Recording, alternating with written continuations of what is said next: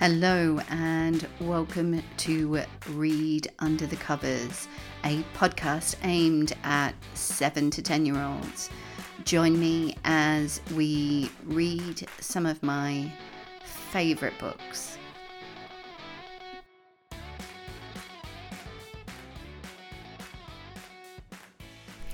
Hey everyone, welcome to episode four. Uh, of Read Under the Covers, and today we're reading chapter 8 and 9 of Windy Days Ahead. So, if you haven't listened to episode 1, 2, and 3, go back and do that, um, or listen from now, um, but you'll have missed some of the story. Uh, so, in the the last episode, uh, Rose was speaking to Evelyn, the echidnas from Australia who live on Hampstead Heath, and finding out if they knew where uh, Agatha was, the westerly wind. And they've sent her off to the wibbly wobbly tree. So let's find out what happens. Chapter 8 The Wibbly Wobbly Tree. Aggie, Aggie, are you here? whispered Rose as she approached the wibbly wobbly tree. The wind had died down and the night was almost still. The leaves rustled quietly in the trees. It felt eerily silent. Goosebumps appeared on Rose's arms. It felt like the night was starting to close in. The battery on her phone decided at mo- that moment to die, leaving Rose in total darkness. Her eyes took a moment to adjust, and she cursed inwardly, wishing she had the power to spell a light. But creating light was one of the spells that required at least the ability of a mediocre witch. Aggie, the leaf rustle, leaves rustled louder. Rose moved closer to the wibbly wobbly tree.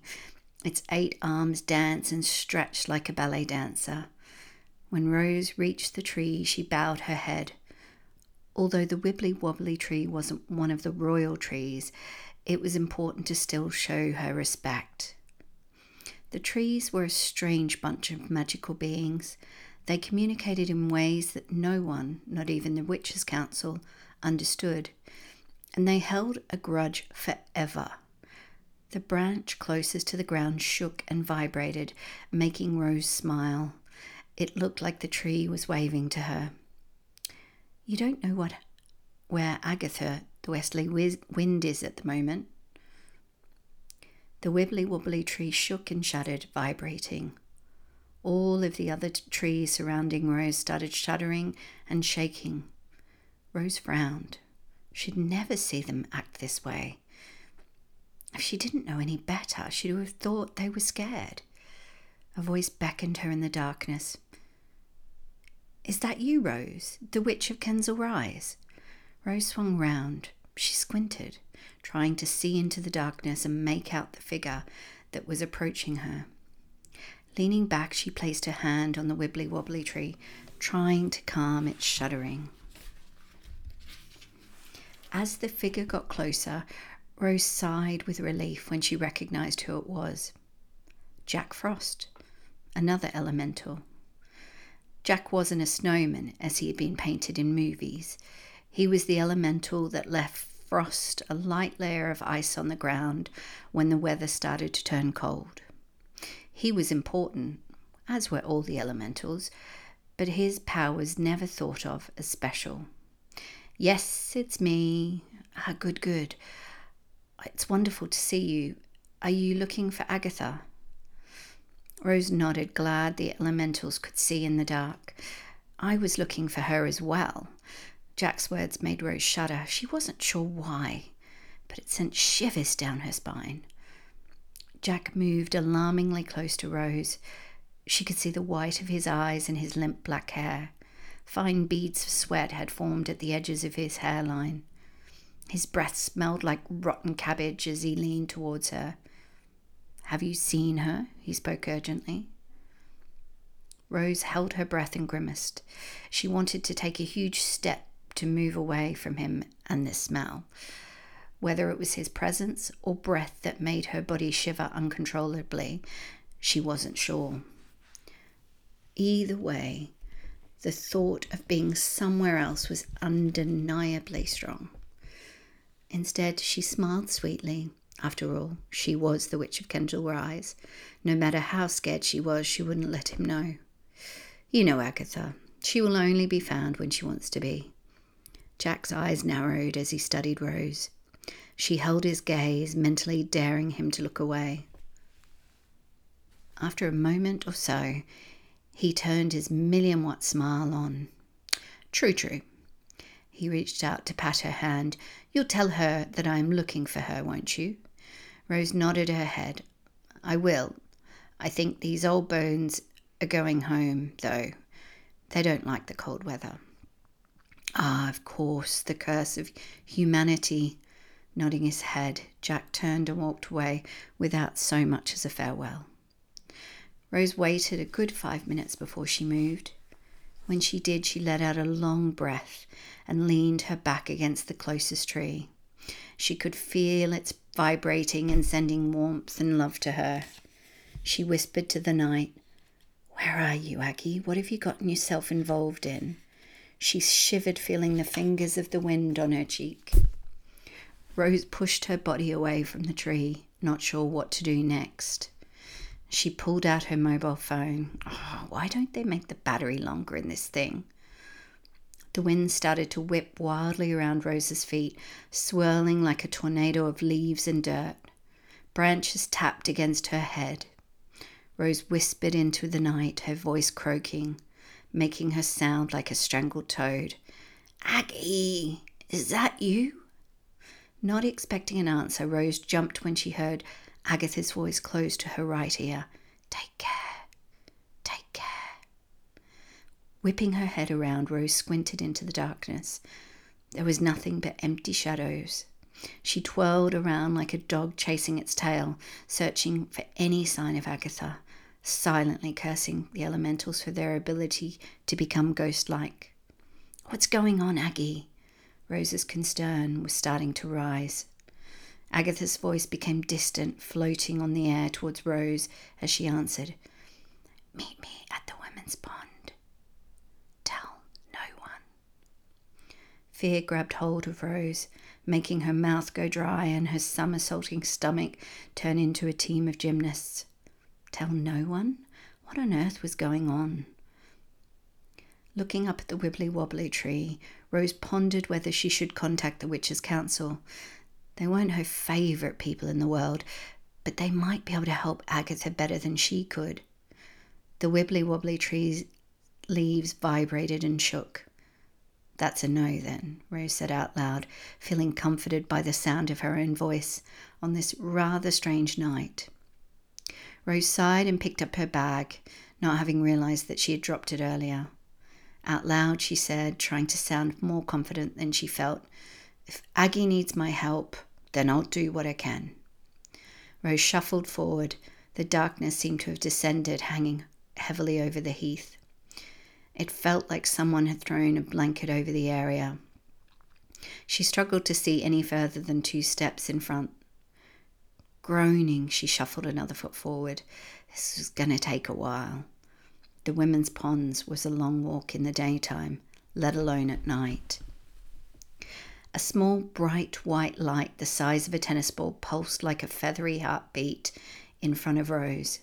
She bowed her head, letting her chin drop to her chest. Goosebumps dotted across her arms, and a lightness filled her chest. We'll light your way, a chorus of voices sang. Thank you. It's an honour, Your Majesty.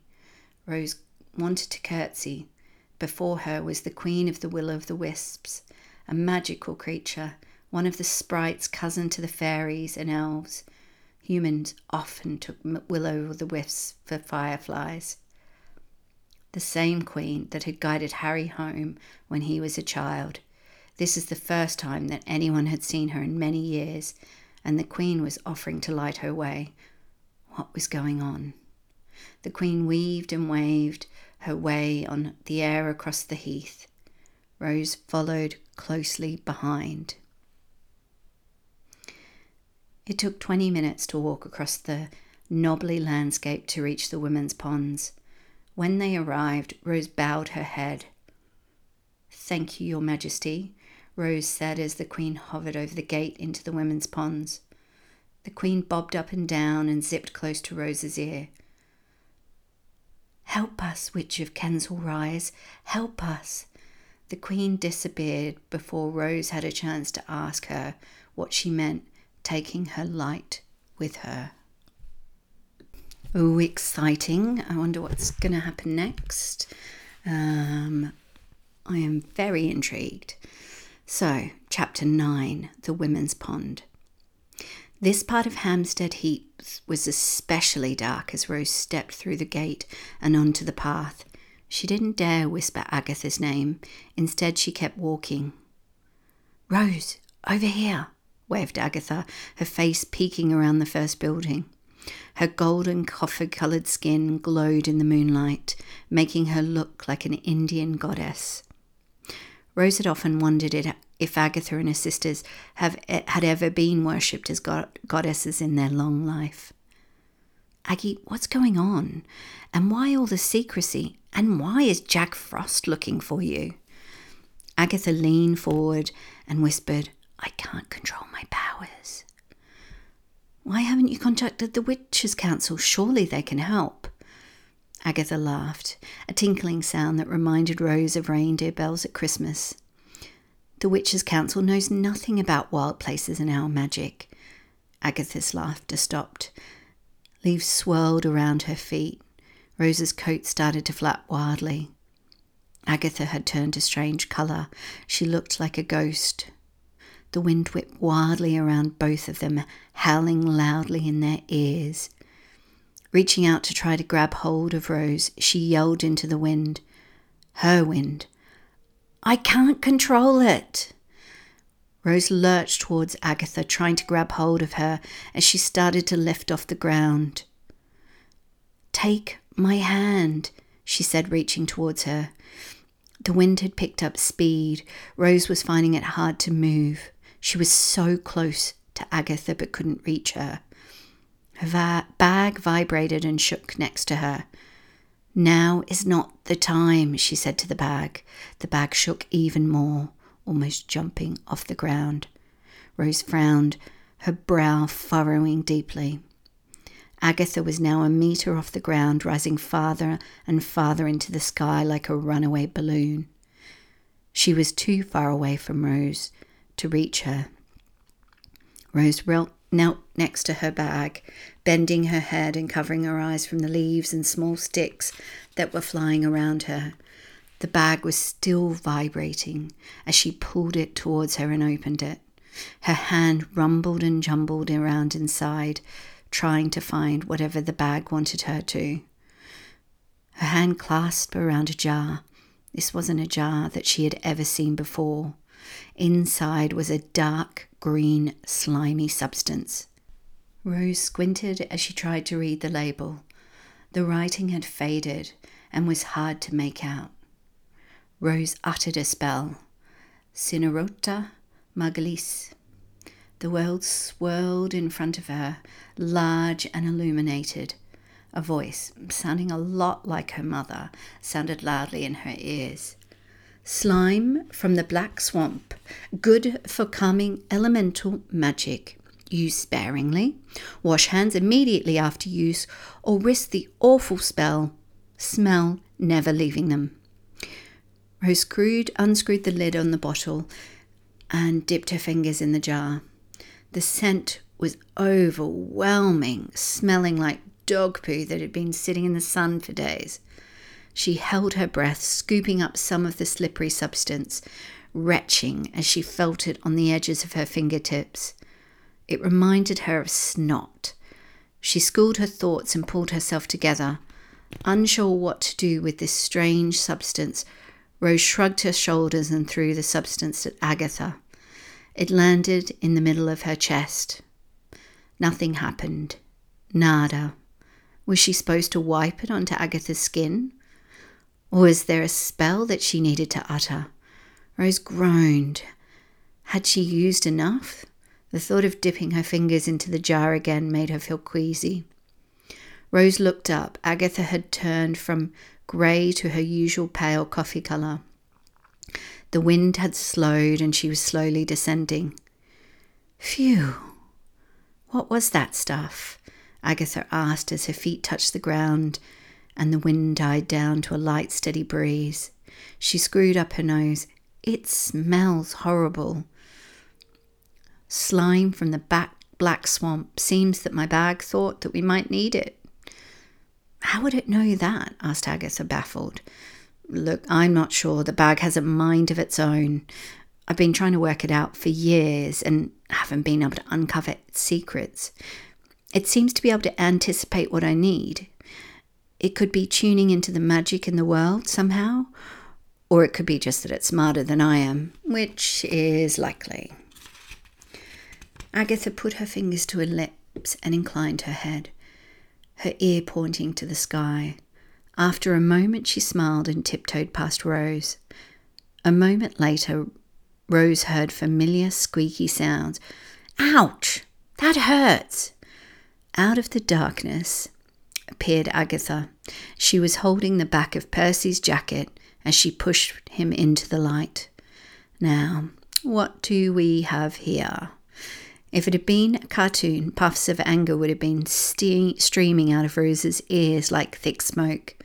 Percy Granger Jr., what on earth are you doing here? The tips of Percy's ears turned red as he bowed his head, staring at his black sneakers that he had pulled on as he rushed out of the house to follow Nana Rose. Well, I wonder what's going to happen next. Uh, Agatha, Percy, Agatha not being able to control her magic, um, and and the wind.